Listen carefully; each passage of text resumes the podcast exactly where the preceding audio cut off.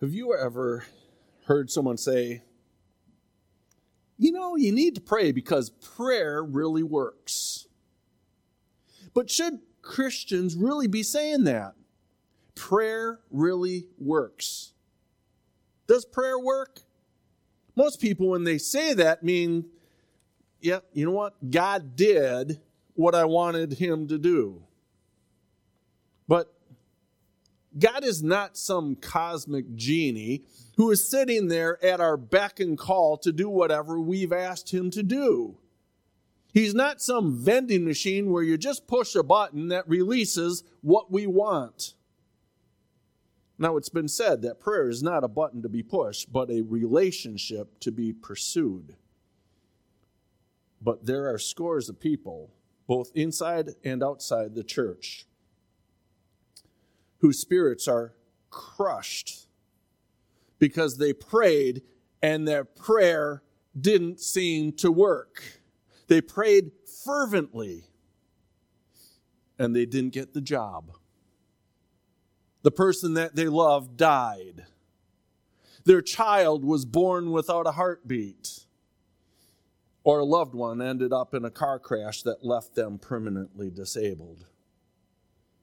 And so when we say prayer does, uh, doesn't work because we didn't get what we wanted, we don't understand prayer. We know that there are supernatural things that happen when we pray. And we can all affirm this because we know we serve an awesome and mighty God but often in the ways that it happens, we can't understand or even discover how it actually works. There have been a multitude of saints across the centuries that have been shocked to see prayer reduced to a God is doing what I asked him to do when I wanted him to do it. You see, we can't treat God as though he's a puppy to be, be trained. We can't look at God as a short order cook in a kitchen who prepares food at every whim and the way we want it prepared. I was just talking to Tyler before the service, and he mentioned seeing someone who, a famous preacher, said when we pray, it unlocks blessings. Folks, that's heresy. God is a sovereign God of creation. But I think that Christians can take consolation in the fact that when we pray, we often don't know what to pray for or even how to pray. But that's okay because the Holy Spirit will translate that into something that will please God. And so we need to pour our hearts out to God. We need to pray about things. We need to pray the scripture so that our heart is in line with God's heart. And when things go our way, we praise God and we're grateful. And when things don't go our way, we come to the point where we understand that God is still very much in control and God loves you as his child. But you see, just because God is silent doesn't mean that God is absent. I can't believe how many times that I hear, even sometimes from pastors, they start to say things to me and they said, Well, God told me to fill in the blank. You know, the longer that I follow Christ, the more hesitant I am when I hear that someone tells me God told them something specific. I also notice that they are outraged if you question that. You know, when I hear someone claiming that God told them to do something, I feel like saying, God told you to do that? Really? God Himself spoke to you directly and told you specifically to buy something or do something or, or whatever it is? Wow. Scripture tells us what we need to do. Scripture tells us how we need to live. I mean, you get this feeling. I prayed and I got this feeling. Folks, how do you know that's not last night's pizza? How do you know that that feeling that you had wasn't just something that that little voice in your head told you to do or something that you just wanted to do? I love when someone says, if you want to hear the voice of God, read Scripture. If you want to hear it audibly, read it out loud. If you believe that God will speak to you audibly, you're di- denying the fact of the doctrine of sola scriptura. What we find, we find in Scripture. God doesn't need to reveal whether you need to buy this car or this house or to, you can pray about those things but that will be revealed through your desire to please God. And we have to also be careful. Because if we think that we heard God in an audible voice, you need to ask yourself was it really God? Or was it the angel of darkness pretending to be an angel of light? You see, if God spoke to you in an authoritative way, and it goes against Scripture, you're denying the Word of God. So, what should we say when someone says, God told me? Well, you could say something like this based on what I know from Scripture, I believe this is the best, boldest, wisest course of action. You see, that makes sense because you can sit there and go, I had this struggle, I prayed, and this is what I, I believe I should do, and Scripture upholds that. The thing is, we have to be careful we don't pull the God card just to justify something that we want to do.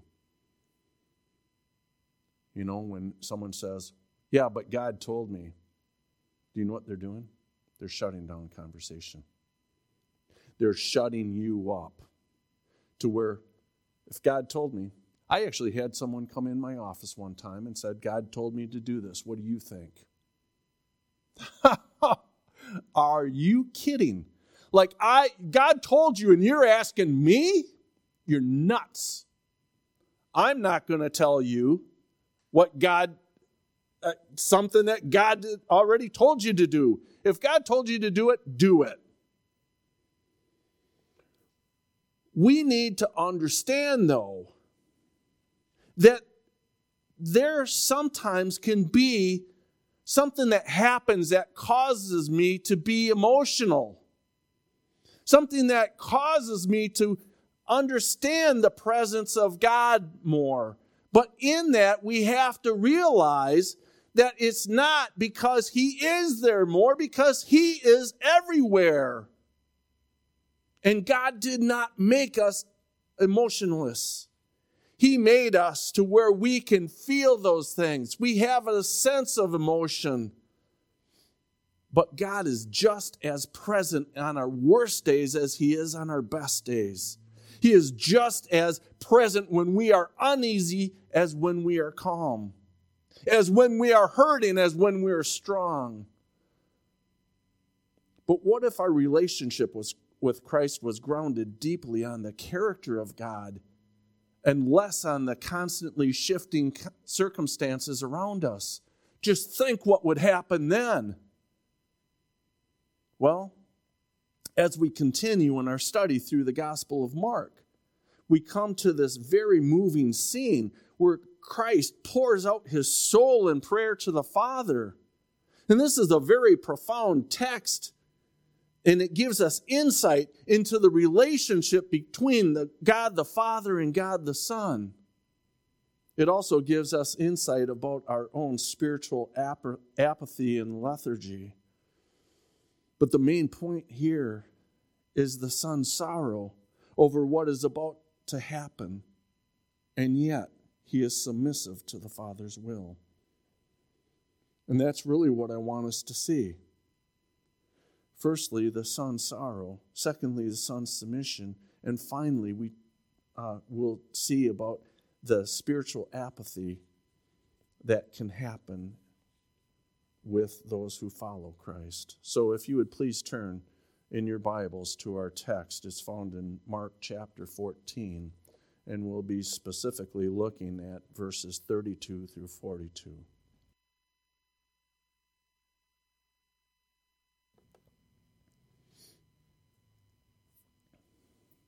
Then they came to a place which was named Gethsemane. And he said to his disciples, Sit here while I pray. And he took Peter, James, and John with him, and he began to be troubled and deeply distressed. Then he said to them, My soul is exceedingly sorrow, even to death. Stay here and watch. He went a little further and fell on the ground and prayed that if it were possible, the hour might pass from him. And he said, Abba, Father, all things are possible for you. Take this cup away from me. N- nevertheless, not what I will, but what you will. Then he came and found them sleeping and said to Peter, Simon, are you sleeping? Could you not watch one hour? Watch and pray, lest you enter into temptation. The spirit indeed is willing, but the flesh is weak. Again he went away and prayed and spoke the same words. And when he returned, he found them sleeping again, for their eyes were heavy, and they did not know what to answer him. Then he came a third time and said, Are you still sleeping and resting? It is enough. The hour has come. Behold, the Son of Man is being betrayed into the hands of sinners. Rise let us be going. See, my betrayer is at hand. And so here we see Jesus is with the eleven. They had just left Jerusalem and crossed the Kidron Valley. They went to a place on the Mount of Olives called Gethsemane. That is a compound word. The word geth means to press. To press. The word semene means oil. And it likely refers to the pressing of oil from the Mount of Olives. Literally, the translation would be the garden of the oil press. And I think it's interesting. There's, there's about eight olive trees that are still there that could have easily been the ones that the Lord saw. But here, Gethsemane was probably a picture of the suffering that the Lord would face, the agony, the pressing, the suffering. John described this as being a garden, and that's in John 18 1. Apparently, Judas knew this place because he had gone there many times. And that's where Judas knew he would find Jesus. And so in verse 32, we see that Jesus told the group of disciples to sit while he prayed. But then he took the three disciples with him Peter, James, and John. Now, I think here's a point that I want to uh, point out. It, it, has some interest um, in regards to the events pertaining Christ's death. The number three seems to be a very critical number. And I have uh, these listed out. The first one is Jesus takes three disciples. Secondly, Jesus prays three times. Third, Jesus finds his disciples sleeping three times. Fourth, Peter denies Christ three times. Fifth, Pilate asks the crowd three questions about uh, Christ three times. The sixth one is Christ's crucifixion is broken down into three time intervals. the third hour, the sixth hour, and the ninth hour. And then, seventh, Christ would rise from the dead on the third day. The number three just can't be a coincidence. And I think it's crucial because the number three is the number of the Trinity. Everything was done here with all three members of the Godhead the Father, the Son, and the Holy Spirit. But here you have the three inner circle, the privileged three Peter, James, and John. Spurgeon used to say that the 12 disciples were the elect out of the elect. I guess you could say Peter, James, and John were the elect out of the elect out of the elect. But if you remember, they've been very presumptuous. And I think that's the reason Jesus wanted them with him. They made some pretty bold claims about their allegiance to Christ. And they made some very bold requests of him.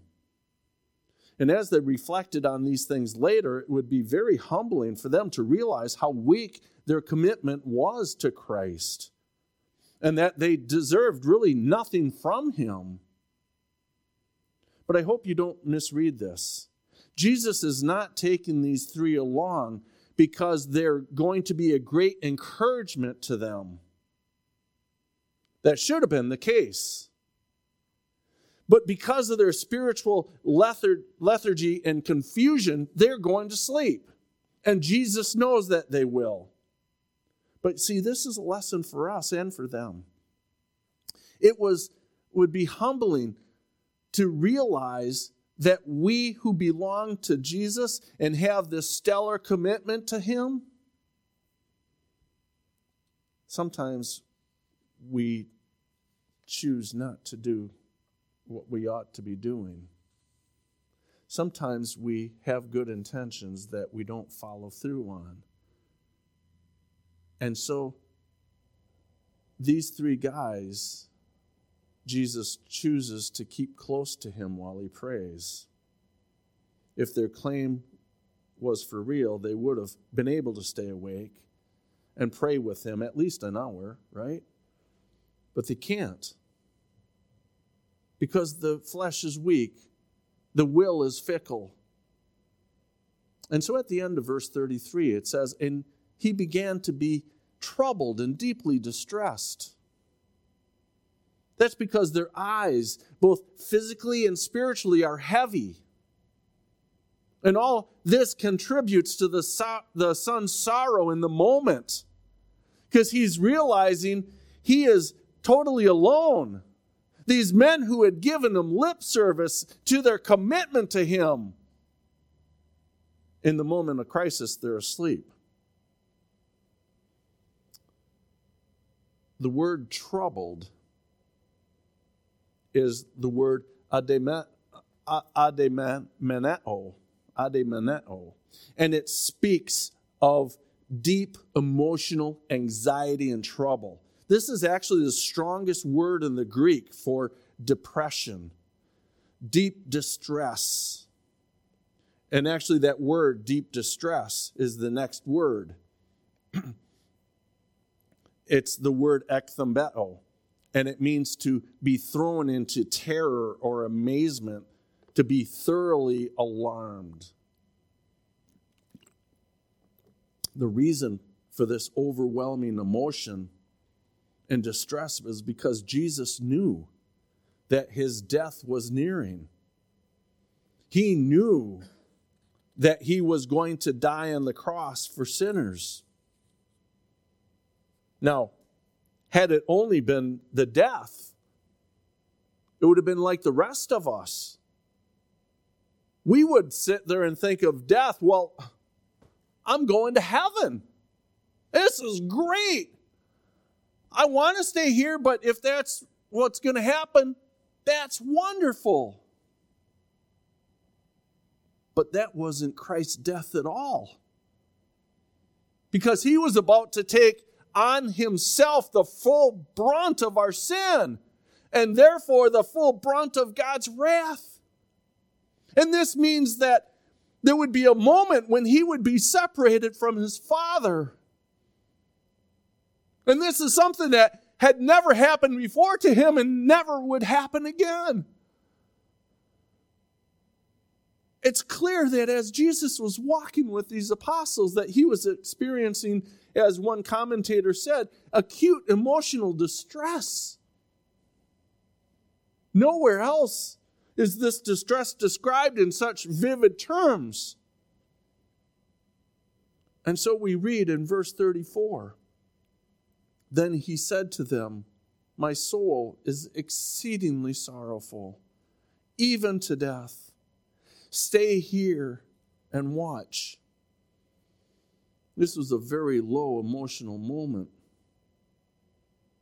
And he said that his soul was deeply grieved, even to the point of death. Now, that exceedingly sorrowful, again, is just a one word in the Greek.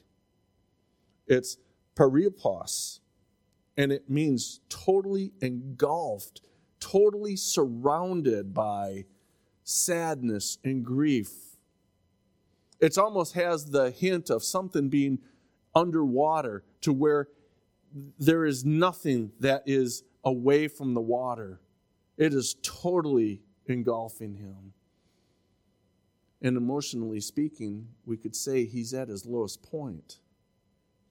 I think the point is, as Jesus contemplates becoming the vicarious atonement for our sins, as he contemplates that he will stand in the place of judgment for his children, that this isn't just going home for him. It's, it's something that's going to be far from who he is, far from anything natural to him. He's going to take on our sin. He's going to bear the weight of sin.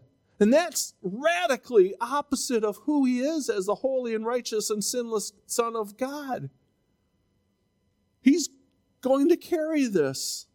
In less than 24 hours from now, he's going to be hanging on the cross, bearing the sin of the world and suffering and agony and separation from his heavenly Father. So the Bible text literally is saying here in verse 34 he is overwhelmed to the point of death. As a matter of fact, his whole life, at least from the moment of his, his earthly ministry, about three and a half years, was a season of suffering. It was a, a burden bearing life, even though it was sinless. Because religious authorities called him a sinner and a blasphemer and even the devil. He did so many things that showed that he was anything but that. He met the needs of so many people and healed so many sick and fed the hungry. He taught wisdom to the masses. But now, practically everyone has fallen away. And by the time he's condemned and crucified, they all will. They will fall away. He has never had anything in this, this material world. He had a rock for his pillow and the stars for a roof. And now the religious authorities plan to even take his life. And knowing that Judas was going to betray him, I think it's amazing that Jesus still showed love for him. He allowed Judas to sit by his side. He fed him. He washed Judas's feet. And yet, while he's here in the garden in agony of great burden, he's just waiting to meet with Judas and his other enemies. You see, J- Jesus as a human faced all the earthly sufferings, and they had to be weigh, weighing heavily on him. But there was infinitely more here than just human sufferings or earthly type of sufferings. In verse 35 of our text, it tells us that. He went a little further and fell on the ground. And he prayed that if it were possible, the hour might pass from him. I think this is the picture that the Lord's burden is so great and intense that he finally said, I can't be around you anymore. Even Peter, James, and John, I have to leave you, my closest. Maybe in his humanity, there's a practical lesson here. That there are times where some valleys and burdens are so deep that we just have to spend time absolutely alone with our Heavenly Father.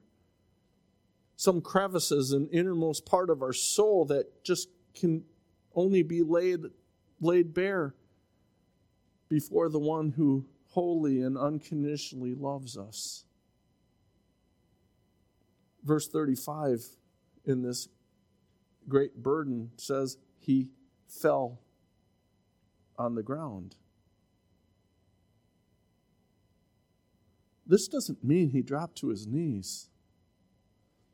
This means he's laying prostrate on the ground, his face in the dirt. I believe our Lord is overwhelmed by the curse. The curse that he knew he would become for those who who he would stand in place of. And Jesus began by saying, if this were possible, the hour might pass from him. And the hour that he's referring to is the hour of his, his crucifixion. What Jesus is saying is if there's any other way to save sinners, Lord, if there's any other plan that could be devised, let this pass.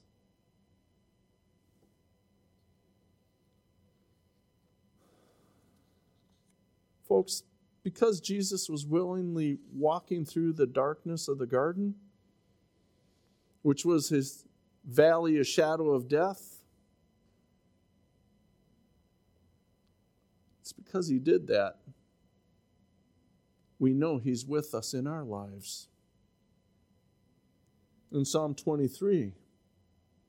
It talks about his rod and his staff comforting us. And by the way, that val- valley of shadow of death, it really doesn't read that in the Hebrew. It's really in the Hebrew is the valley of deepest, darkest sorrows. It's not impending death. It's it's a a darkness. It's talking about sheep. And sheep don't understand death. They understand entering a dark valley that can be extremely dangerous.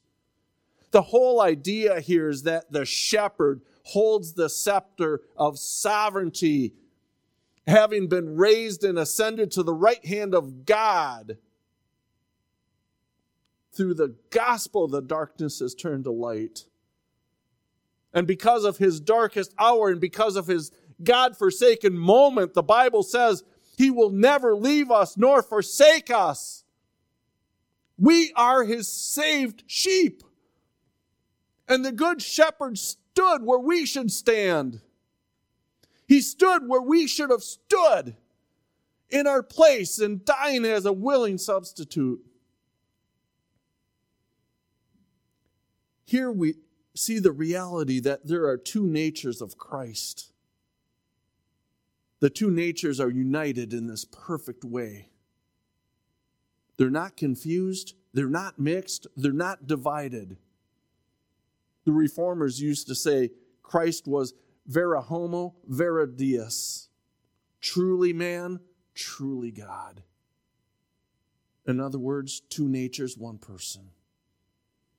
They're not separate, and the incarnation tells us that the Son of God did not in any way give up any of his attributes of deity.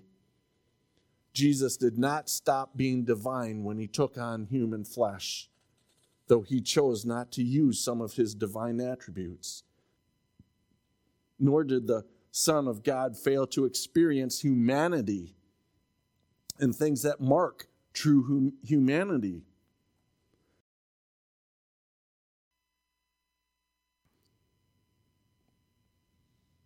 The limitations of knowledge of certain things. The, the full use of his, his divine power.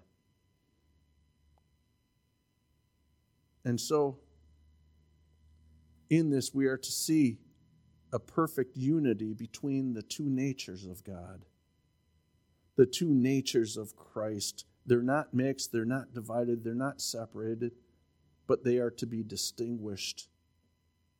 And yet, in all of that, we are probably confused when we read this because it's still a mystery. How can this be? Folks, we will never understand the incarnation, the two natures of Christ. And if you're confused, join the club. That's sort of the point, though. You can't figure God out. I can't figure God out. No one can. But there's enough in Scripture to be able to be clear about who God is. The fact is, Christ's divine nature never stops being divine. His human nature never stops being human. Jesus is not here with us physically now. He's in heaven, seated at the right hand of God. He is sitting there in the fullness of his humanity, but he's also there in the fullness of his deity. And he's with us here because he is spirit. Because Jesus is God and God is everywhere. And one of the benefits of this tension surrounding these two natures is that Jesus uh, allows us to identify with him. Or maybe better put, it allows God to identify with us. That's the point of the incarnation. If you'd please turn to Hebrews chapter 4, and we'll look at verses 15 and 16.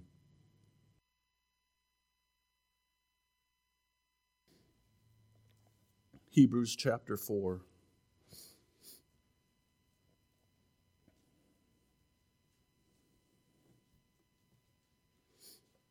Starting with verse 15.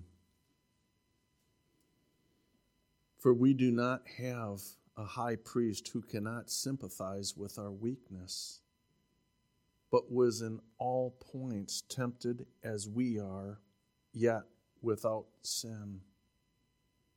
And here comes the therefore statement. Let us therefore come boldly to the throne of grace that we may obtain mercy and find grace to help in time of need.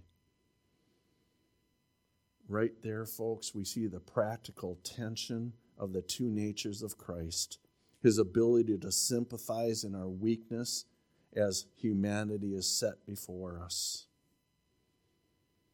And so, from the standpoint of his humanity, Jesus is troubled and distressed, and he pours out his soul to the Father in an um, emotional articulation and expression of words and prayer.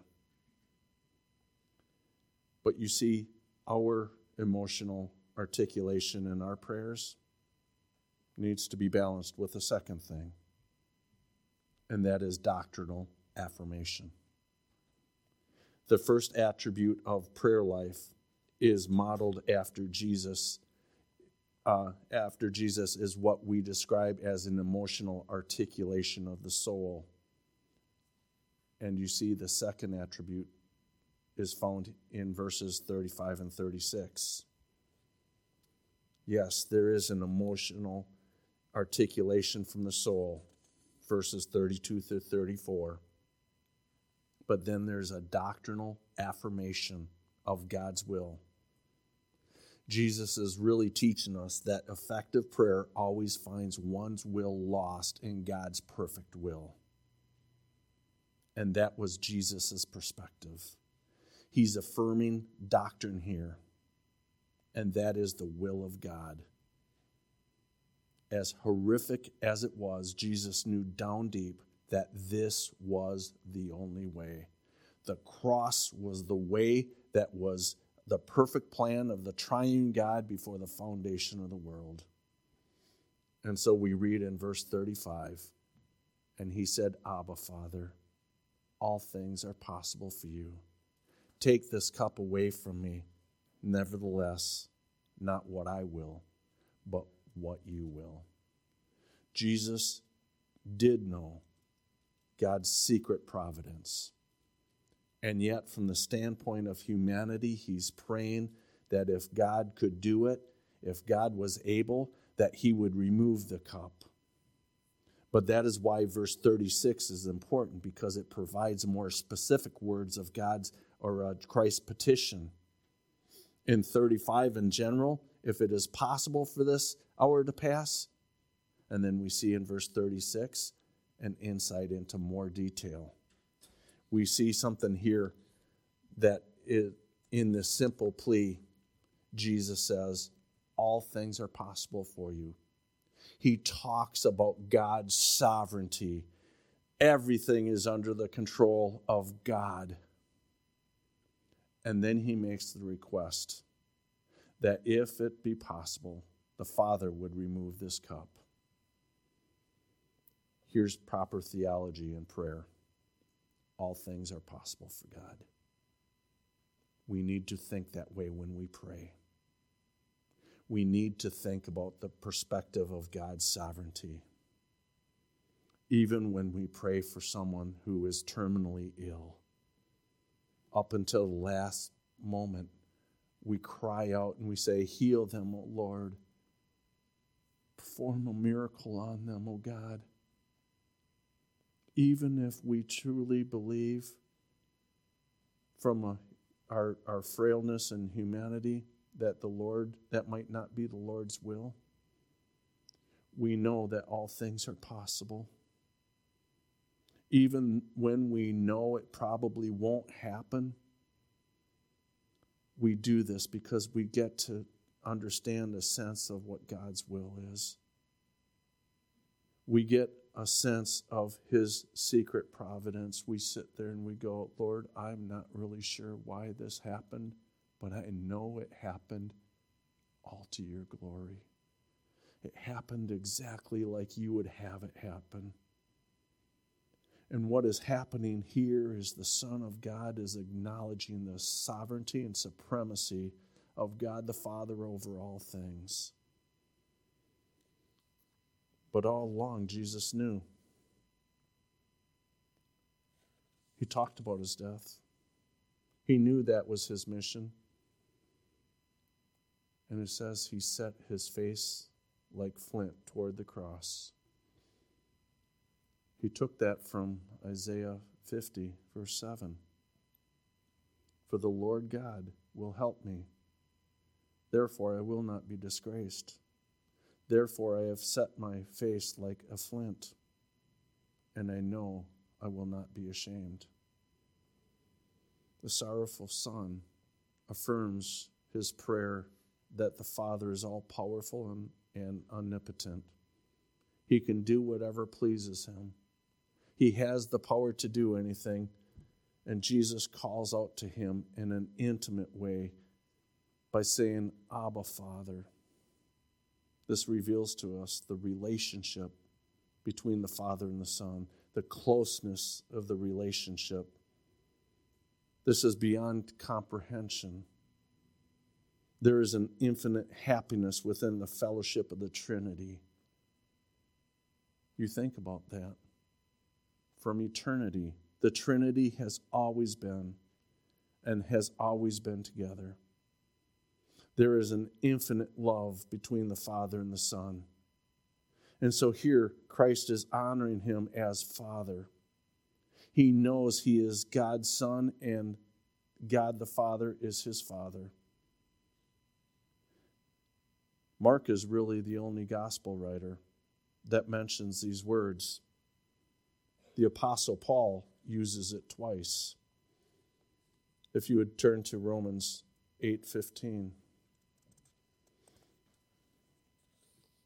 Romans 8 verse 15.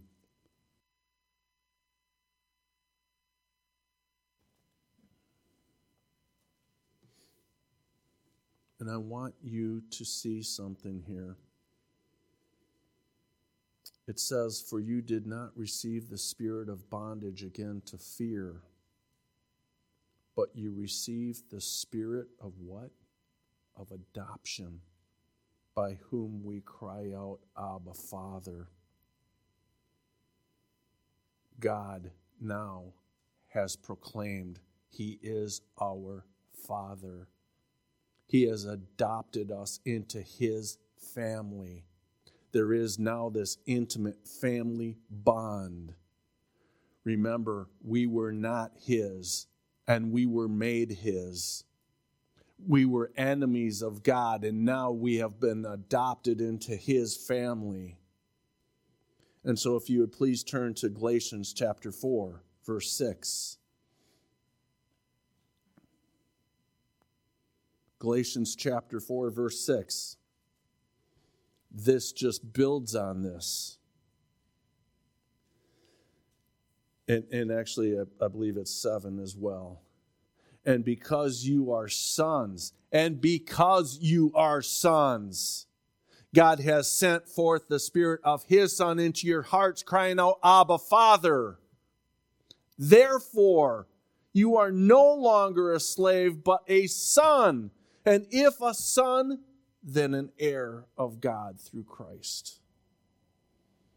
You so often hear that Abba Father is daddy. Uh, you hear this all the time, even from very great uh, preachers.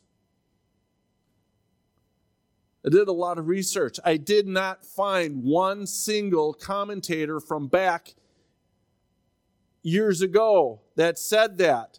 They said this is is saying it's more in the lines of you are an actual caring loving father.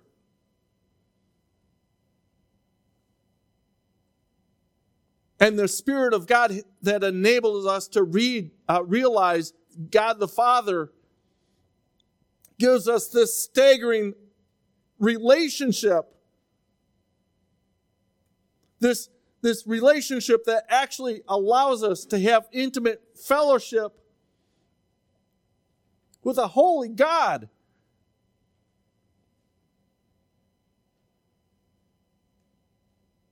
Jesus knew this. He was overwhelmed in his glory. And even revealed his shame. Oh, he was perfect and sinless and undefiled. He would take upon God's wrath. He would drink it down as the perfect Son of God.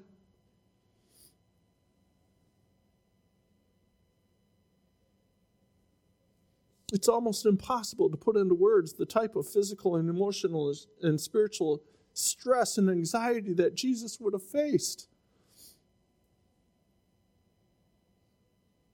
You know, you, you think about have you ever had times of just intense anxiety? experience the crushing weight of a panic attack or a nervous situation? If you have, you're in good company. We have a great high priest who can sympathize with, with us in this weakness. Yet, he is without sin. He has been there. And he's in your garden of grief. That's the whole point. Except it was far worse for him being separated from the Father. As the psalmist says in Psalm 75 8. For in the hand of the Lord there is a cup with foaming wine, well mixed, and he pours it out, he pours out from it, and all the wicked of the earth shall drain it down to the dregs.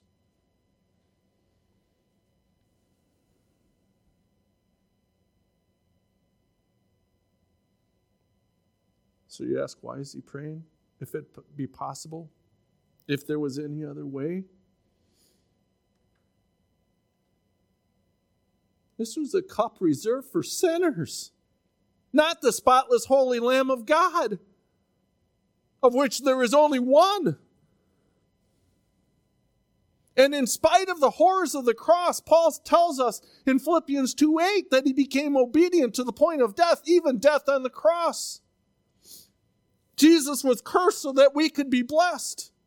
He was crushed so we could be saved. He was condemned so we could be justified. And then continuing with verse 37, it says, Then he came and found them sleeping and said, Peter, Simon,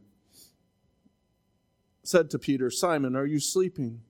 Could you not watch one hour? After Jesus had prayed, he got up and went back to the three, found them sleeping. The guys who promised that they would never fail him, never let him down. And their failure is already underway. Jesus woke them up. And then he specifically addresses Peter.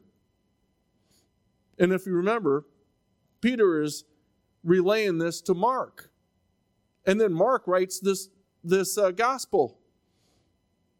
Peter is the one who made all these emotional promises and claims that he would always be there and always loyal to Jesus. And Jesus woke him up and said, Could you not watch for one hour? That indicates the fact that Jesus had been praying at least one hour, pouring out his soul to the Father, while Peter and the others were sleeping. But if you know, if you notice, you is singular, aimed straight at Peter. And what does he call Peter? Simon. That's a subtle rebuke because that was his pre conversion name. He wasn't acting like Peter, Petros. He's acting like um, his old self. So he's actually rebuking Peter. And Peter has no problem telling this to Mark. He knows it doesn't even make him look like a real great spiritual giant at all. But I think what you find is great people of God see themselves honestly and see themselves as anything but great. They will say that greatness is found in the Lord. And when we read verse 38, here's another gentle rebuke watch and pray, lest you fall into temptation. The spirit is willing, but the flesh is weak. The, the word watch there is the Greek word gregoreo, and it means to give strict attention to, to be cautious and active, lest through remission and indolence some destructive calamity would overtake you.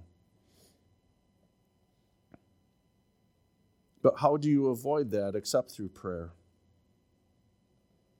I think Jesus means more than just physical staying alert. He's telling them to spiritually stay alert. Peter later understood this. He understood Jesus was not just merely talking about physical alertness and spirit, but spiritual alertness as well. Because he instructs the church how to pray in 1 Peter 5 8. He says, Be sober minded, be watchful. He goes on to say, Your adversary, the devil, prowls around like a roaring lion seeking someone to devour. Peter's writing out this experience because he was in the, the garden with Christ, but the devil was there. That lion was there. Peter failed where Christ succeeded. And one of the reasons Jesus succeeded from a human standpoint is that he was praying to the Father. And I think that's something that we need to understand. Prayer is a critical key to victory. It's a critical key not to succumb to temptation. Staying alert in the Word, praying And then in verses 39 and 40, it says again, he went away and prayed and spoke the same words. And when he had returned, he found them sleeping again, for their eyes were heavy, and they did not know what to answer him. Here, I think Mark sort of takes up for them. Remember, Peter is the eyewitness source. And so much could be, say, be said about this, but Mark says, For their eyes were heavy. It's cutting them a break. They're tired, they're emotionally tired, they're physically tired. And it says they did not know what to answer. This is a time where their lack of prayer turned into deep sleeping. Their eyes were heavy, and they had maintained that they would never be disloyal to Christ. But that was set outside of the flesh. Here in the flesh, their eyes were heavy. They were not alert. Instead of praying, they were sleeping. They were trusting the flesh. They were sleeping instead of praying. It's hard not to affirm that they understood what Jesus was praying for and they understood what Jesus was going to do. I think so often we can come to prayer and we can have this uh, hyper Calvinist moment where we go, well, you know, Jesus prayed, remove this cup. But God already ordained that hour to come. Jesus was going to die and was going to suffer. And so we just sort of stumble in with our prayers and we get lazy and we start to go, well, you know, if God's sovereign, it's going to happen anyway. Jesus never viewed it that way. That is wrong. Instead, he prayed trusting in God's sovereignty. He prayed for God's will and yet seek, seeking direction. And at the end of verse 40, it says, And they did not know how to answer him. There was sort of a guilty silence. That sort of reminded me of Job 40. Remember that? Job chapter 40? If you'd please turn there.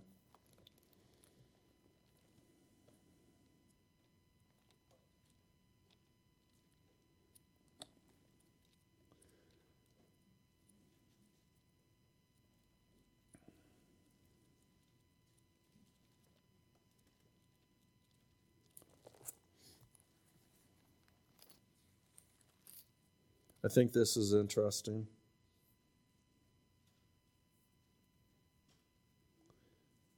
In verse in chapter 39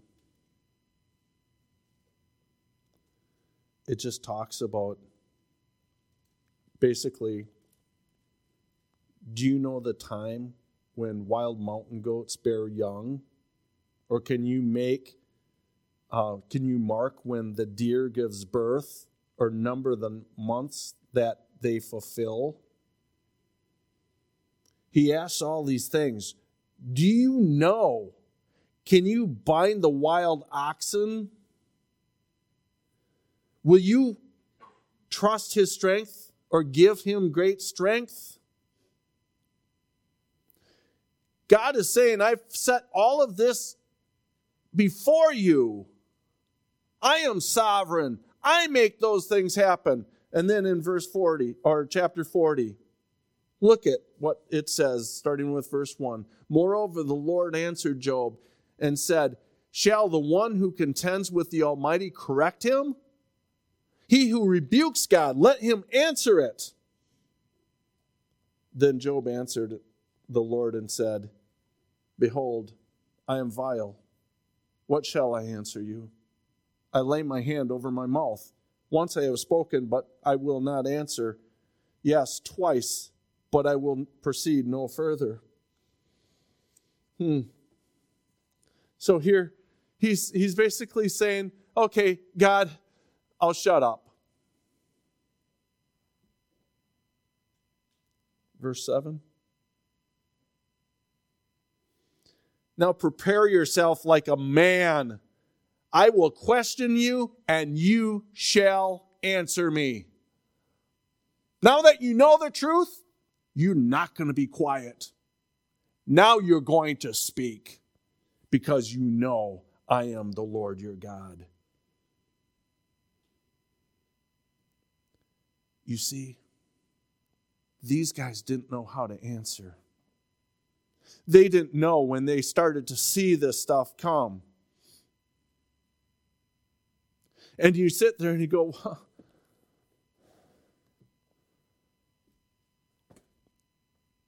I don't know how to pray. I try to pray, but I don't pray as often as I should.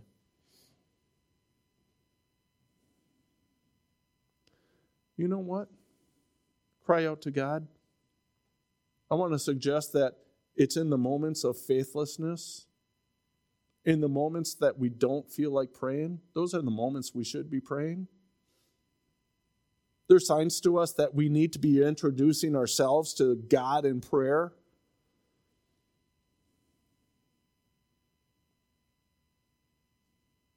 Prayer is hard work. Desperate prayer is even harder.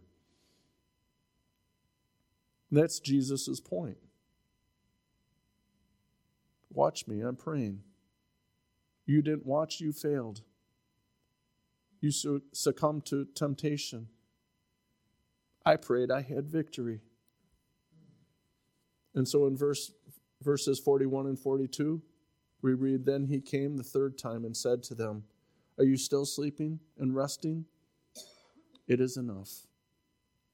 The hour has come. Behold, the Son of Man is being betrayed into the hands of sinners. Rise, let us be going. See, my betrayer is at hand." right in the middle of the second half of verse 41, it says, It is enough. There's, they're still sleeping, sleeping and resting. Jesus is agonizing in his soul. And he's saying, Are you still sleeping and resting? It's enough. That's the word apechei. That phrase means paid in full.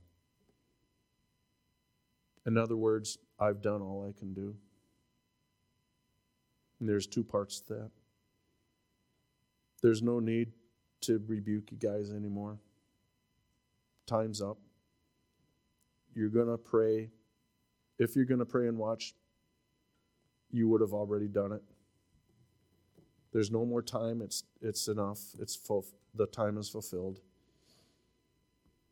And the second thing is, I've already prayed through this. I've already won the victory. I'm honoring my duty, honoring my Father's will. I will perform the duties of the Christ. It's all set. Let's get going. the Lord struggled through the dark strain of Gethsemane, and he came out the other side committed to his duties as the Christ, which included the cross, whereupon he would purchase redemption for his children. Why did he do it? First of all, for his own glory as he performs the Father's will and purchases redemption for the church, he will be honored and glorified for the wisdom and the beauty and the power of that all for eternity. Secondly, and wonderfully important for both you and I, he did it because of God's unrelenting love for his children. His unrelenting love for his children. And in verse 42, the victory of this thing just flat out overwhelms me. Just to pra- paraphrase verse 42, it's get up, let's get going. I'm heading to the cross. And even lazy, sleepy, unfaithful companions aren't going to get in my way. Let's go. The Father's perfect plan unfolds. The path to the cross and the children's redemption include Judas's betrayal and Christ's enemies arresting him. And that's what he says. See, my betrayer is at hand. This pictures his total resolve to the Father's will.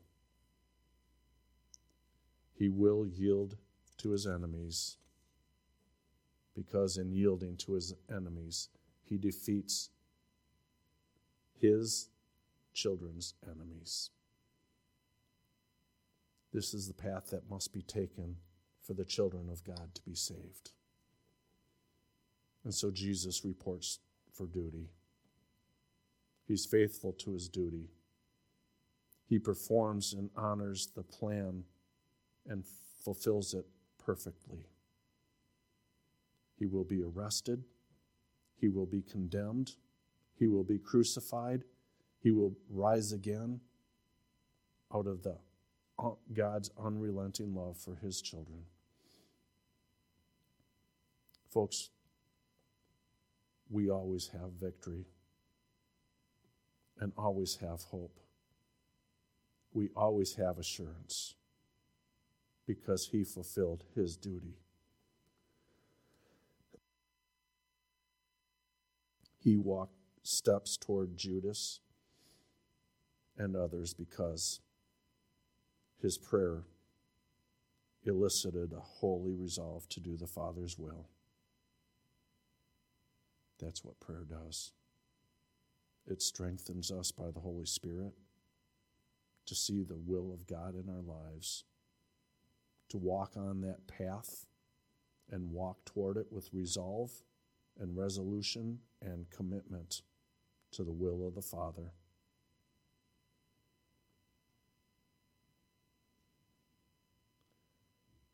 Prayer makes us resolve to do God's will.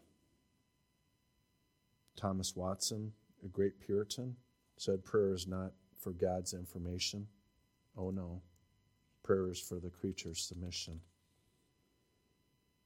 It's for us to understand God's will, to understand and embrace His plan, to understand His will for our lives. And that's exactly what Christ did. We need to trust and commit to greater prayer. Greater prayer for greater holiness, for walking in the newness of life, and pray for the to be able to walk in the way that he has predestined us to do so.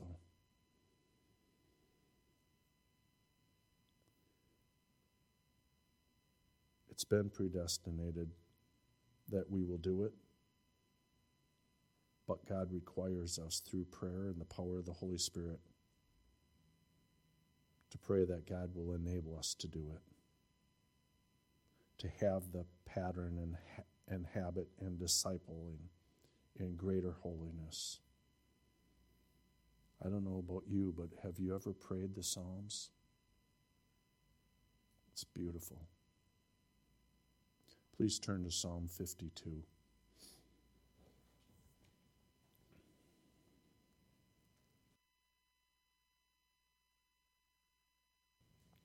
Psalm 52.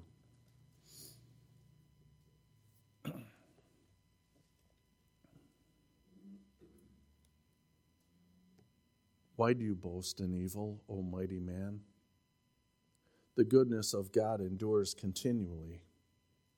Your tongue devises destruction like a sharp razor working deceitfully. You love evil more than good, lying rather than speaking righteousness. You love all devouring words, you deceitful tongue. God shall likewise destroy you forever. He shall take you away and pluck you out of your dwelling place and uproot you from the land of the living. The righteous also shall see and fear, and shall laugh at him, saying, Here is a man who did not make God his strength, but trusted in the abundance of his riches, and strengthened him in his wickedness. But I am like a green olive tree in the house of God. I trust in the mercy of God forever and ever. I will praise you forever because you have done it. And in the presence of your saints, I will wait on your name, for it is good. That's my God. That's your God. That's the God and Father of our Lord Jesus Christ. To say this, prayer itself is only one expression of our obedience. And so we watch and pray as not to fall into temptation. We do this and we seek to live His will and obey Him, not merely by praying it, but following through with our prayers how we need to live. And you know what? Prayers are marked with emotional articulation from the soul. But we balance those prayers, like I said, with doctrinal affirmation, with what has been revealed in Scripture as God's will for our lives. It all goes together. And if we pray the way Jesus prayed, we will find that we will look more and more like Christ in our own lives. Let's pray. Heavenly Father, we thank you for the scripture. It reveals to us in no uncertain terms not only the importance of prayer, but the blessed quality of prayer. We thank you that we have modeled before us the two natures of Christ, the two natures in one person. You didn't merely have a humanized divine nature or a de- deified human nature. Jesus has two distinct natures. We don't understand that. There's a mystery to it, but we do know this that as our great high priest, he sympathizes with us. He became like us so that we could relate to our great high priest, so that in times of despair, we would call out to him, knowing that he hears us, knowing that you, Father, hear us because we come in his name. We have but one mediator between God and man, the man Christ Jesus. And so we pray all of this in his most glorious and precious name. Amen.